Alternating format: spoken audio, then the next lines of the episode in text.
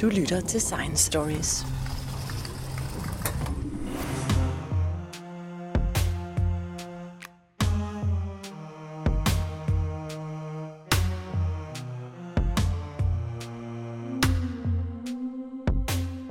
Egner mennesker sig overhovedet til demokrati? Faktisk er det et åbent spørgsmål. Og nogen taler jo ligefrem om i dag, at demokratiet er i krise. Om ikke herhjemme, så for eksempel i USA, hvor debatten er blevet uhyre hård og uforsonlig mellem politiske fløje. Men også i Brexit, hvor det britiske parlament til synlandet låste sig selv fast og mistede handlekraft i forhandlingerne med EU. Sker det her, fordi at den demokratiske proces måske i bund og grund slet ikke egner sig 100% til, hvordan vi mennesker er og fungerer? Er der noget rigtigt i, at øh, vælgerne måske har nogle umulige politikere, som man hører nogen sige, eller som man fornemmer, at politikerne nogle gange synes, de har nogle umulige vælgere? Kan det simpelthen være sådan, at der er indbyggede forhindringer i demokrati, som gør, at mennesker har svært ved at finde rundt i det og indimellem bliver forvirret? Rune Slothus, du er professor i statskundskab ved Aarhus Universitet. Du er med i en gruppe, der i anledning af den her såkaldte demokratiets krise, skrev en artikel i tidsskriftet Science, hvor I forsøger at anvise en bedre vej for demokratiske processer. Hvad er det, I forsøger at promovere, og hvorfor øh, kommer I med det her? Jamen, vi ser på øh, demokratiet og, og kan godt se nogle krisetegn i den forstand, at, som du siger, at det, det ser ud som om, at det både er sådan, at politikerne synes, at vælgerne er umulige at have med at gøre, men omvendt synes vælgerne eller borgerne også, at øh, politikerne er øh, øh, svære at have med at gøre. De er i hvert fald ikke særlig lyttende. Øh, og øh, i, i, som svar på den øh, situation i demokratiet, så foreslår vi, at øh, vi kan prøve at udvikle demokratiet og inddrage borgerne på nogle nye måder i form af nogle deliberative processer, eller nogle processer, hvor borgerne engagerer sig mere i politisk øh, diskussion, så de sådan øh, overvejer øh, løsninger, politiske løsninger med hinanden. Og det der deliberativ, det, er, det, det står for at og at man snakker mere sammen og diskuterer tingene øh, face to face, i stedet for måske at nøjes med at sidde og se det hele på en tv-skærm? Ja, man kan oversætte det som deliberation, som en slags rådslagning, eller at man overvejer, vender og drejer tingene. Øh, Nogle taler også om deliberativt demokrati som et samtaledemokrati, altså hvor det handler om, at borgerne taler med hinanden, frem for at man bare øh, stemmer ved valgene, og så er det ligesom op til politikerne at klare resten. Så det er, det er en, et, et syn på demokrati, der tror på sådan øh, den rationelle samtale, eller det, at der kan komme nogle bedre løsninger ud af, at man øh, vender og drejer tingene sammen. Og det er i virkeligheden også en, et, et syn på, at øh, vælgeren øh, er god nok, og ikke bare øh, ikke egner sig til at tage ordentlig stilling i samfundsforhold osv. Vi skal høre lidt mere om, om det her, men først kunne jeg godt lige tænke mig, at du lige prøver at, at fortælle lidt om, der er lavet undersøgelser, som viser, at, øh, at, demokrati, at demokrati har nogle, ser ud til at have nogle indbyggede øh, hvad kan man sige, benspænd. Ja, men det er jo en, øh, en, en gammel diskussion, om, øh, om borgerne nu er øh, ved deres, øh, tilstrækkeligt meget ved deres fulde fem til, at demokratiet overhovedet kan lade sig gøre. Så er, kan vi overlade demokratiet til vælgerne? Øh, kan, vi, kan vi tillade os at inddrage borgerne så meget i de politiske beslutninger, som øh, demokratiet øh, lægger op til? Det er jo en diskussion, der har øh, bølget frem og tilbage siden øh, øh de, de gamle grækere diskuterede demokrati, men øh, i det seneste sådan øh, 60-70 øh, års øh, forskning har vi også øh, nu begyndt med mere sådan øh, øh, solide empiriske øh, metoder, har vi kunne prøve at undersøge, jamen, i hvilket omfang øh, er borgernes øh, politiske holdninger og, der, og hvem de stemmer på, faktisk sådan øh, funderet i øh, solide overvejelser om, om politiske emner. Øh, og der er forskerne i mange år nået frem til nogle øh, ret øh, nedslående konklusioner i den forstand, at et, et klassisk syn i litteraturen er, at borgerne sådan set ikke rigtig har nogle ret sammenhængende politiske holdninger eller nogle ret oplyste politiske holdninger. Med andre ord, jeg sætter bare et kryds og går ikke meget op i, hvad der egentlig er blevet sagt i debatten. Hvad er det for undersøgelser, for eksempel? Kan du, har du nogle eksempler på sådan nogle undersøgelser? Ja, altså der er en, en, en, en klassisk reference inden for øh, øh statskundskaben er et studie fra begyndelsen af 1960'erne af Philip Converse, der kiggede på, om der er noget system øh, overhovedet øh, i borgernes øh, politiske holdninger, så er der en eller anden form for ideologi eller nogle grundlæggende øh, principper, der der øh, leder borgerne på vej, når de tager stilling til mere konkrete politiske øh, spørgsmål. Øh, og der var den nedslående konklusion fra øh, Philip Converse, at øh, det så ud som om, at, øh, at det folk svarede på det ene tidspunkt ikke rigtig havde nogen som helst sammenhæng mellem, med, med hvad de svarede på det næste tidspunkt. Så det var sådan øh, øh, en konklusion, der ledte frem til et begreb om øh, ikke-holdninger, altså at borgerne sådan set ikke rigtig har nogen øh, sammenhængende holdninger, men at øh, når nu den flinke interviewer kommer og ringer på og spørger, så øh, svarer man et eller andet for ikke at tabe ansigt, men, øh, men det man svarer, det øh, er sådan lidt som vinden blæser. Og det samme skulle så foregå, når man gik til valg? Jamen, det var jo i hvert fald bekymringen, at øh, selvom der øh, øh, var lidt mere stabilitet i vælgeradfærden, øh, hvem man stemmer på den ene gang øh, og ikke den anden gang, så har jo øh, især i de europæiske lande, fordi at Philip Converse studerede amerikanske vælgere, hvor der jo kun er to partier at vælge mellem, så der, der er jo ikke så mange valgmuligheder øh, at, at skifte imellem, men øh, men øh, øh, forskere i Europa har jo været bekymret for, om vælgerne skifter rundt øh, mellem de forskellige partier på, øh, på må og få, uden at de er specielt øh, velovervejet. Hvad er der lavet undersøgelser der? Hvad viser de? Jamen, de viser, at, øh, at vælgerne skifter mellem partierne, og det er ikke altid helt til at finde, øh, finde ud af, øh, hvorfor de skifter. Øh, og det bliver så også bakket op af, nogle, øh, af en anden slags øh, forskning, hvor man har set på, hvad, øh, hvad politiske debatter og politisk mediedækning betyder for borgernes holdninger. Øh, og der har man også fundet, at alt efter hvordan journalister eller politikere vælger at præsentere en sag, så kan borgernes holdninger også skifte ret meget. Et eksempel på sådan et studie, som jeg selv har gennemført, kan være at, kigge på en politisk sag som loftet over kontanthjælpen. Der lægger en, en grænse på, hvor mange penge man kan få, hvis man er på kontanthjælp. Øh, og det er jo et spørgsmål, som forskellige øh, politikere og forskellige journalister kan, kan udlægge øh, på mange forskellige måder. Men øh, hvis det er sådan, at det er... Øh, øh, udlægningen af sagen om, at øh, loftet over kontanthjælpen fører til, at flere bliver fattige, øh, så er der ikke så mange, øh, der synes, at det er en god idé at have det her loft over kontanthjælpen. Men øh, hvis man derimod fremhæver øh, et andet aspekt af debatten, nemlig at øh, det jo også skal kunne betale sig at arbejde, og at loftet over kontanthjælpen sikrer, at flere at det bedre kan betale sig at arbejde for flere, så er øh, borgerne øh, meget mere øh, positive, selvom det er jo en af de samme politiske forslag, øh, debatten handler om. Men det er da vel netop fordi, at øh, vælgerne opfører sig nogenlunde fornuftigt. De lytter efter det bedste argument. Jamen det er jo øh, øh, spørgsmålet, om man skal fortolke de her øh, svar, sådan at øh, vælgernes holdninger øh, øh, skifter som vinden blæser. Så hvis det er det ene argument, der er fremme i debatten, så mener befolkningen én ting. Øh, hvis det er øh, det andet argument, der er fremme i debatten, så mener befolkningen noget andet. Men man kunne også tolke de her holdninger, der skifter, øh, øh ser ud som om de skifter som vinden blæser, som udtryk for, at øh, borgerne ikke rigtig ved, hvad de øh, skal mene, og ikke rigtig ved, hvad de vil. Der er ikke et grundlæggende overblik, som man tager stilling på baggrund af, men man, det er bare lige det argument, man lige får svunget i hovedet. Øh, ja, man kan jo, øh, man kan jo, og det er jo her øh, politikernes eller den politiske, den politiske elites skepsis over for folkets mening nogle gange øh, kommer frem at øh, man kan jo godt som politiker spørge, hvorfor skal vi egentlig lytte til, hvad, øh, hvad befolkningen øh, mener, hvis, øh, hvis det ser ud som om, at hvad befolkningen siger på det ene tidspunkt, det, øh, det ikke rigtig hænger sammen med, hvad, man, hvad befolkningen så mener på et senere tidspunkt. Og det er også et argument for, at mange politikere er tilbageholdende med at, at sende øh, spørgsmål til folkeafstemning. Øh, og sidst vi havde, øh, eller der har, vi har jo haft forskellige folkeafstemninger øh, om, øh, om EU-spørgsmål, øh, de danske forbehold øh, til EU-samarbejdet, øh, hvor vi øh, øh, blandt andet jo havde en folkeafstemning tilbage i øh, 2000 om, hvorvidt øh, vi skulle ophæve øh, forbeholdet over for at være medlem i den fælles mønt, euroen. Øh, og og der, der så vi et godt eksempel på, hvordan øh, holdningerne kan skifte øh, øh, over tid, fordi da øh, Poul Nyrup Rasmussen, der var statsminister dengang, udskrev folkeafstemningen øh, i foråret i år 2000 til afholdelse i september, der var der sådan set et stort, solidt flertal øh, på to ud af tre danskere, der gerne ville øh, være med i den fælles mønt. Men da vi jo så kom frem til øh, afstemningen i september, så øh, viste det sig, at øh, et flertal af danskerne stemte imod og stemte nej til, at Danmark skulle være med i euroen. Så der var holdningerne altså skiftet markant. Men under en debat vel, så er det vel fordi, man har hørt nogle andre argumenter end dem, man havde glemt, har man måske fået frisket op igen, og så kommer man tilbage til sine gamle synspunkter eller et eller andet. Altså, man kan vel godt forklare det ud fra argumentation. Ja. Og ikke bare ud fra sådan vinden blæser øh, systematik.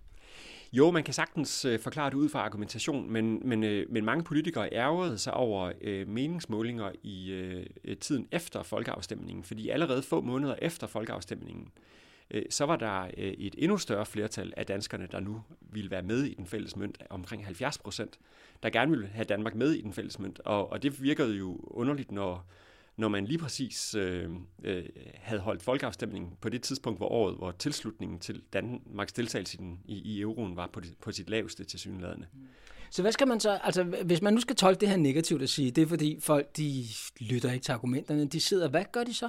Hvad lytter de så efter? Sidder de og holder øje med, om den ene næse er mere pæn end den andens øh, politiske leders næse, eller om der er tonefald, der er lidt forkert, eller du ved sådan, hvad, er det, hvad går man ud fra for, for ikke relevante oplysninger, folk vælger efter i stedet for?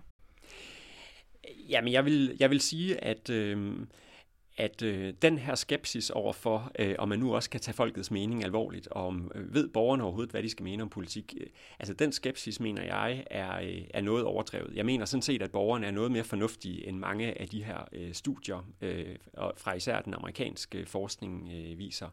Borgerne er bedre end deres øh, rygte, vil jeg mene. Øh. Hvad støtter du det på? Jamen det støtter jeg på øh, øh, forskellige øh, andre øh, studier af, øh, hvor vi øh, har udsat borgerne for, for forskellige argumenter. Og, og det viser sig egentlig, at øh, borgerne er nogenlunde fornuftige og kan godt øh, skelne mellem gode og dårlige argumenter. Øh, og det var måske også øh, det, vi så i, øh, i diskussionen om øh, euroen op til folkeafstemningen tilbage i år 2000, hvor vi så, at øh, at øh, i begyndelsen af året, da Poul Nyrup Rasmussen udskrev folkeafstemningen, var det jo mest øh, øh, ja-partiernes argumenter, der dominerede i debatten. Øh, men da så øh, folkeafstemningen blev udskrevet, og øh, folkeafstemningsdagen øh, nærmede sig, så blev øh, nej-siden mere og mere mobiliseret, og så blev debatten meget mere balanceret. Så der var både argumenter på den ene side og på den anden side. Øh, og det var måske det, der fik øh, øh, mange borgere så til at skifte, fordi de netop lyttede til argumenter i debatten. Øh, og da så folkeafstemningen var over, så pakkede nej-bevægelserne og nej-partierne deres øh, argumenter og paroler sammen, og så var det ligesom Øh, Øh, de, de dominerende partier på Christiansborg, der igen prægede debatten. Og så tænkte borgerne, at Nå, men nu er der jo måske nok alligevel flest argumenter for, at vi skal være med i euroen, og så skiftede argumenterne igen. Men der kan man jo igen sige, jamen vi kan jo ikke ud fra euroafstemningen så sige, om, øh, om, om borgerne nemmere manipulerer, og det handler bare om, hvilket, øh, hvilket sådan øh, hvilken tone, der er den mest fremherskende i medierne, hvilke argumenter medierne lige lægger vægt på. Øhm, men det vi har gjort i nogle eksperimenter, som jeg har været med til at gennemføre, er, at vi har prøvet at øh, se, om borgerne er villige til at følge det stærkeste argument i en debat. Så er borgerne overhovedet øh, øh, i stand til at, øh, at vurdere forskellige argumenter. Og det, det gjorde vi på... Øh... Så har simpelthen lavet et, stykke, I har lavet et eksperiment ja. med, med vælgere og, eller med borgere, og så udsat dem for forskellige... Ja, fortæl, hvad, du, hvad I har lavet der, og hvad I kom frem til. Ja, men vi har, vi har lavet et eksperiment, øh, øh, og, og det er sådan et, et øh, samfundsvidenskabeligt eksperiment øh, med politiske argumenter. Øh, men man kan godt tænke på det som et sådan klassisk øh, lægeeksperiment, hvor man øh, har nogle, øh, man skal teste noget ny medicin, så vil man se, virker det eller virker det ikke. Øh, og så giver man en gruppe øh, øh, forsøgspersoner øh, den ene pille med det virksomme stof, og en anden forsøgsgruppe får så nogle piller, øh, der ligner de virksomme, men, men bare ikke har det virksomme stof. Og så sammenligner man bagefter øh, øh, de, øh, helbredstilstanden hos de to grupper af patienter og ser, gør, øh, gør behandlingen nogen forskel. Og inden for samfundsvidenskaben øh, bruger vi ikke øh, øh, medicinske piller, men vi bruger noget, der øh, ligner, eller i hvert fald noget, der kan være øh, forskellige bidder fra en øh, politisk debat øh, med forskellige argumenter. Mm. Øh, og det var præcis det, jeg gjorde sammen med, øh, det var sammen med to amerikanske kolleger, hvor vi var interesseret i øh, at se, om øh, borgerne var i stand til at skelne mellem gode og dårlige argumenter og, og lade sig påvirke. Men gode og dårlige argumenter, det er jo meget arbitrært, ikke? Altså det, det er jo et godt argument for den ene vil være et dårligt argument for den anden osv. Hvordan afgjorde I, hvad et godt argument var, og hvornår et argument for dårligt? Jamen det var, øh, det, det, det har du helt ret i, at det, det var ikke sådan, at, at vi havde øh, opskriften på det filosofisk øh, rigtige, eller det sandhedsargumentet, øh, hvad der var det stærkeste argument. Så det vi gjorde, det var, at vi bad øh, nogle øh, øh svarpersoner i en øh, spørgeskemaundersøgelse om at vurdere en hel masse forskellige argumenter, øh, vi havde øh, fundet fra øh, debatten, og vi gennemførte studiet i, øh, i USA. Øh, jeg kan komme tilbage til om lidt, hvorfor det lige var USA, vi gennemførte studiet i. Øh, øh, men fordi vi gennemførte det i USA, så havde vi valgt to emner, der var fremtrædende i den amerikanske debat på det tidspunkt. Både spørgsmålet om man skulle tillade flere øh, indvandrere øh, til USA, den såkaldte Dream Act, der blev diskuteret, men også et miljøspørgsmål, om øh, man skulle tillade, øh, eller et miljø- og energispørgsmål, om man skulle tillade øh, flere olieboringer i, øh, ved kyst, de amerikanske kyster. Øh, og i forhold til spørgsmålet om olieboringer for eksempel, da øh, præsenterede vi forskellige argumenter fra debatten. Det kunne være argumenter om, at øh, jamen, det er en god idé at, øh, efter, at, at bore efter mere olie, fordi at det får... Øh, det, det giver flere arbejdspladser og gør benzinen øh, billigere. Det er jo en god ting, øh, vil, øh, vil, kunne man sige. Øh, andre argumenter kunne være, at øh, det er en dårlig idé at bore efter olie og gas, fordi at... Øh, fordi det gør benzin billigere, og det er en dårlig ting. Ja, så kunne man sige, at der er klimaargumenter, og det var præcis øh, argumenter om, at, øh, at hvis man øh, øh, borer efter olie og gas, jamen så øh, kan det jo skade naturen, øh, og det kan også føre til øh, nogle farlige arbejdspladser. Øh, så det var sådan et argument, som, som vores øh, undersøgelse øh, viste, at det synes vores svarpersoner egentlig var, var, var to gode argumenter. Altså flere arbejdspladser, øh, billigere benzin, det betragtede de som et godt, stærkt argument, der var overbevisende i forhold til flere øh, olieboringer, hvorimod øh, det her argument med, at det skader miljøet og, og, og gør arbejdspladsen farlig, det, det betragtede de som, øh, Øh, et, øh, et, et stærkt overbevisende argument imod olieboringer. Så i, så i stedet for selv, at I selv sætter jer på den beslutning om, hvad, hvad er et godt argument og hvad er et dårligt argument, så spørger I simpelthen bare folk, det her argument, er det godt, er det dårligt, det her argument, er det godt, er det dårligt, osv. Og så har I så en serie af gode argumenter og en serie af knap så gode og dårlige argumenter, og så kan I begynde jeres eksperiment. Ja, fordi at for eksempel var der et, øh, det, et af de dårlige argumenter, var, øh, at, at, at man skulle lade være med at lave flere olieboringer, fordi at de her embedsmænd, der sad hos myndighederne og skulle holde øje med det her, de synes egentlig, de havde mange andre ting at holde øje med, så de havde ikke brug for flere olieboringer at holde øje med. Øhm, men det vi så gjorde, det var at tage de her overbevisende argumenter og ikke så overbevisende argumenter, øh, og øh, øh, stille dem op over for hinanden øh, i, i forskellige debatter, som vi jo så pakkede, øh, pakkede ind som små piller, vi kunne give øh, deltagerne i et eksperiment. Øh, og der viste sig, at øh, hvis vi øh, øh, tog til stærke argument øh, for olieboringer med arbejdspladser, billigere benzin, over for et, øh, et argument, som bliver betragtet som ikke særlig overbevisende eller lidt fjollet, øh, nemlig at de her embedsmænd synes, at de havde nok at se til, så hvorfor skulle de øh, give tilladelse til flere øh, olieboringer? Jamen så kunne vi se, at borgerne øh, i sådan en debat, hvor de hørte lidt på den ene side, lidt på den anden side, tog efter det stærkeste argument.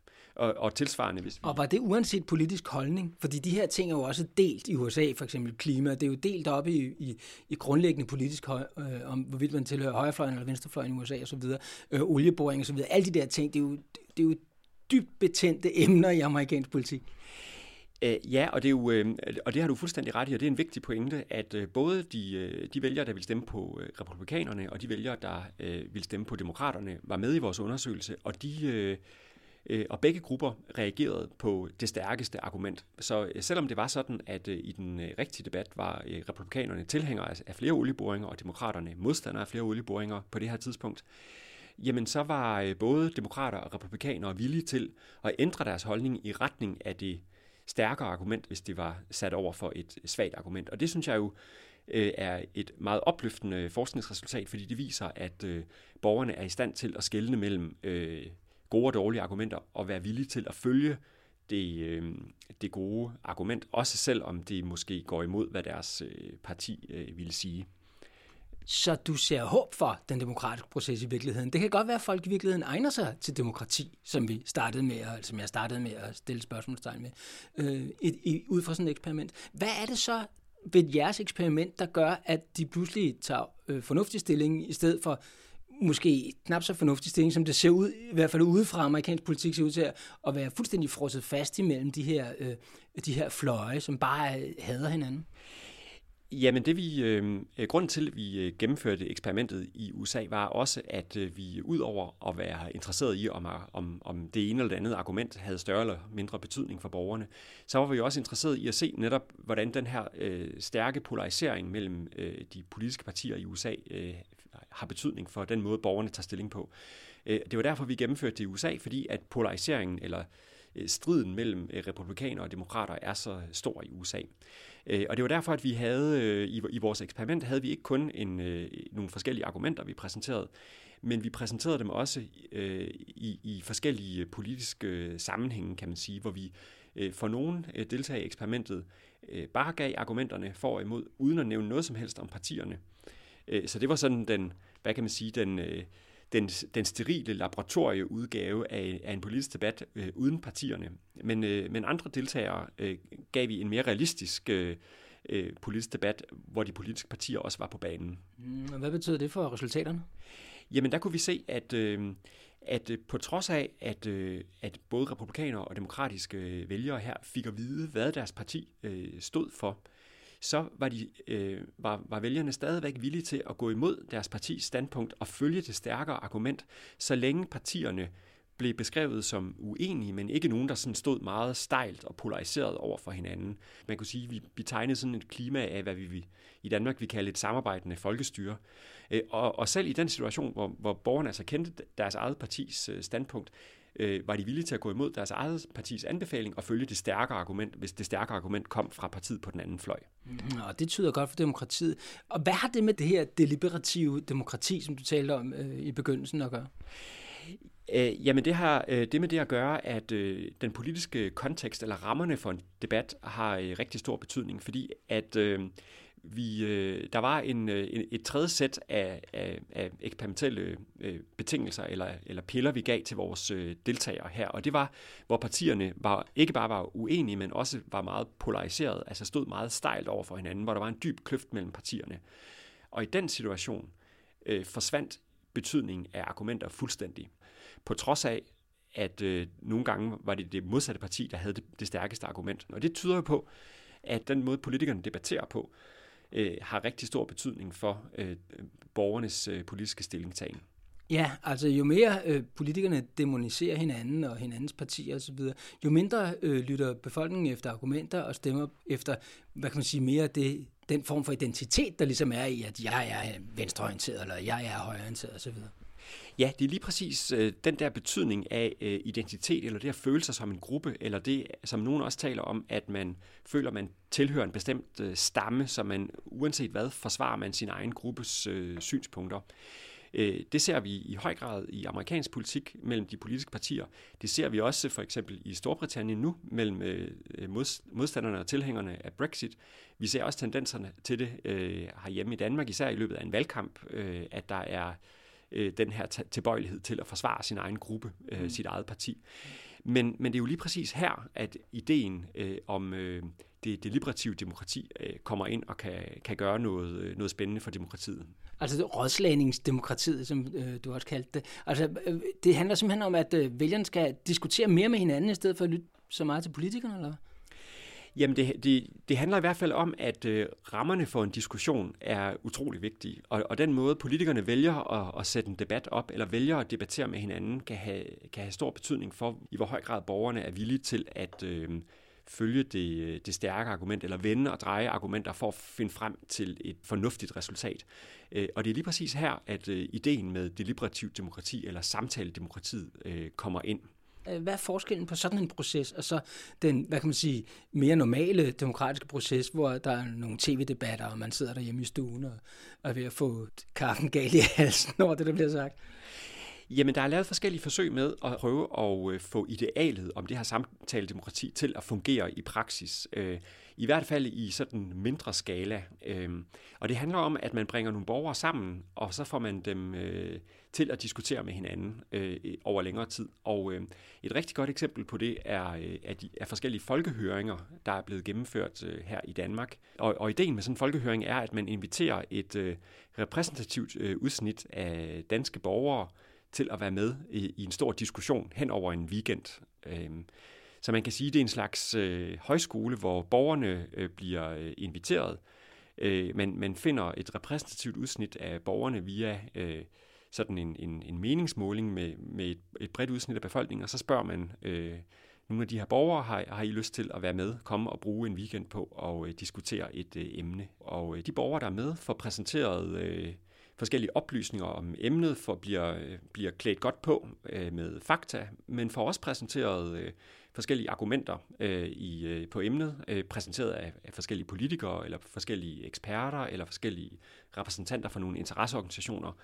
Øh, og øh, undervejs i sådan en diskussion, øh, vil borgerne så også i mindre grupper øh, debattere med hinanden. Og det, det man finder, det er, at øh, det gør en hel masse øh, godt for den demokratiske øh, samtale og en hel masse godt for borgernes holdninger. Mm-hmm.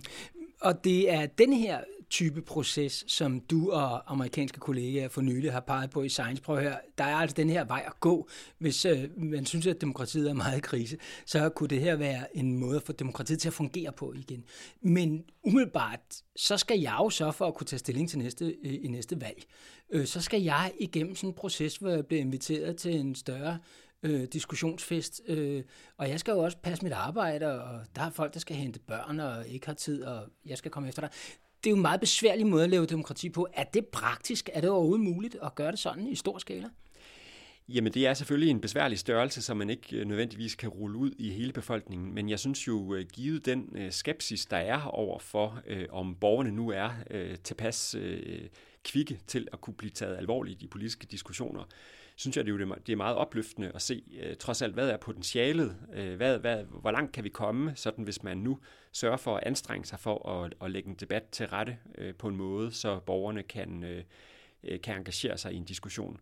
Øh, og der finder vi altså fra de her øh, folkehøringer og, og lignende typer øh, forsøg, der er gjort rundt omkring i, i, i verden, at, øh, at, at det at mødes på sådan en højskolemanér og engagere sig i et samtaledemokrati, det har en masse øh, fornuftige, eller masse gode øh, øh, og fornuftige effekter på borgernes holdninger. For eksempel øh, føler borgerne sig bedre øh, oplyst. De forstår bedre, hvad selv komplekse emner som klimaspørgsmål eller EU øh, går ud på. Øh, men det viser sig også, at øh, borgerne er øh, villige til at skifte mening, øh, og ikke bare skifte mening, men også skifte mening på en måde, så der kommer større sammenhæng i deres holdninger. Altså at, at når, når borgerne mener, at, øh, øh at, øh, at det offentlige skal tage sig af en ting, hænger det også sammen med, hvordan, hvad de mener om andre spørgsmål. Øh, og det er jo noget, der går stik imod, hvad, øh, hvad sådan det klassiske studie af Philip Converse fra 1960'erne øh, gik ud på, altså det her med, at borgerne, borgernes holdninger strittede bare i øst og vest. Der finder man her i de her øh, deliberative øh, øh, forsamlinger, at, øh, at borgerne rent faktisk øh, øh, kan danne nogle mere sammenhængende holdninger. Øh, og så er der en ting mere, som, øh, som også er værd at huske på, øh, og, og det handler om, at, øh, at deltagerne i de her samtaledemokratiske øh, knæbøjninger også øh, bliver mere tolerante over for hinanden, så de bliver mere åbne over for, hvad øh, dem, der egentlig er uenige med dem, øh, mener, og kan, kan i højere grad se fornuften i, at øh, andre mennesker mener noget andet, end det de øh, måske selv mener. Mm, det lyder som en win-win, men bare en meget dyr løsning. Ja, det er en meget dyr løsning, i hvert fald i øh, energi og kræfter, der skal bruges på det. Og, og det, som du også øh, sagde før, så er det jo langt fra alle borgere, der har lyst til at engagere sig i det, og det er jo, det er jo nok ikke praktisk muligt i stor skala. Øh, men jeg synes alligevel, det er værd at øh, kigge på de øh, øh studier, der er, altså nogle deliberative øh, eller samtaledemokratiske øh, forsøg rundt omkring øh, Øh, fordi det kan hjælpe os til at, øh, at se netop øh, potentialet eller mulighederne, hvad borgerne kan, hvis de bliver øh, øh, får de rette betingelser. Øh, så man kan sige, at for at besvare det spørgsmål, jeg stillede i begyndelsen, egner mennesker så overhovedet demokrati? Ja, det gør de, øh, sådan set, men øh, ikke den form for demokrati, som øh, eller den der, det der cirkus, som nogle gange øh, kører hen over tv-skærmen. Det skal være et ordentligt demokrati, hvor folk er engageret, og hvor vi får lov at alle sammen at diskutere politiske emner og så videre, og få prøvet vores påstande af og så videre. Så virker demokrati faktisk, og så får man nogle bedre beslutninger. Det er det, I siger, og det er det, I peger på her i Science. Ja, det er lige præcis det, vi øh, prøver at fremhæve fremhæve i artiklen i Science, det er at sige, at jamen, øh, forskningen inden for statskundskab har rent faktisk nået nogle klare indsigter, som vi vil kunne bruge til at tilrettelægge øh, nogle processer i demokratiet og indrette vores demokrati på en bestemt måde. Øh, netop ved at, at lade øh, forskellige argumenter øh, blive prøvet af over for hinanden, øh, øh, forskellige synspunkter komme til ord, og det at udsætte borgerne for forskellige modstridende argumenter, øh, vil faktisk øh, få dem til at træffe nogle mere fornuftige beslutninger.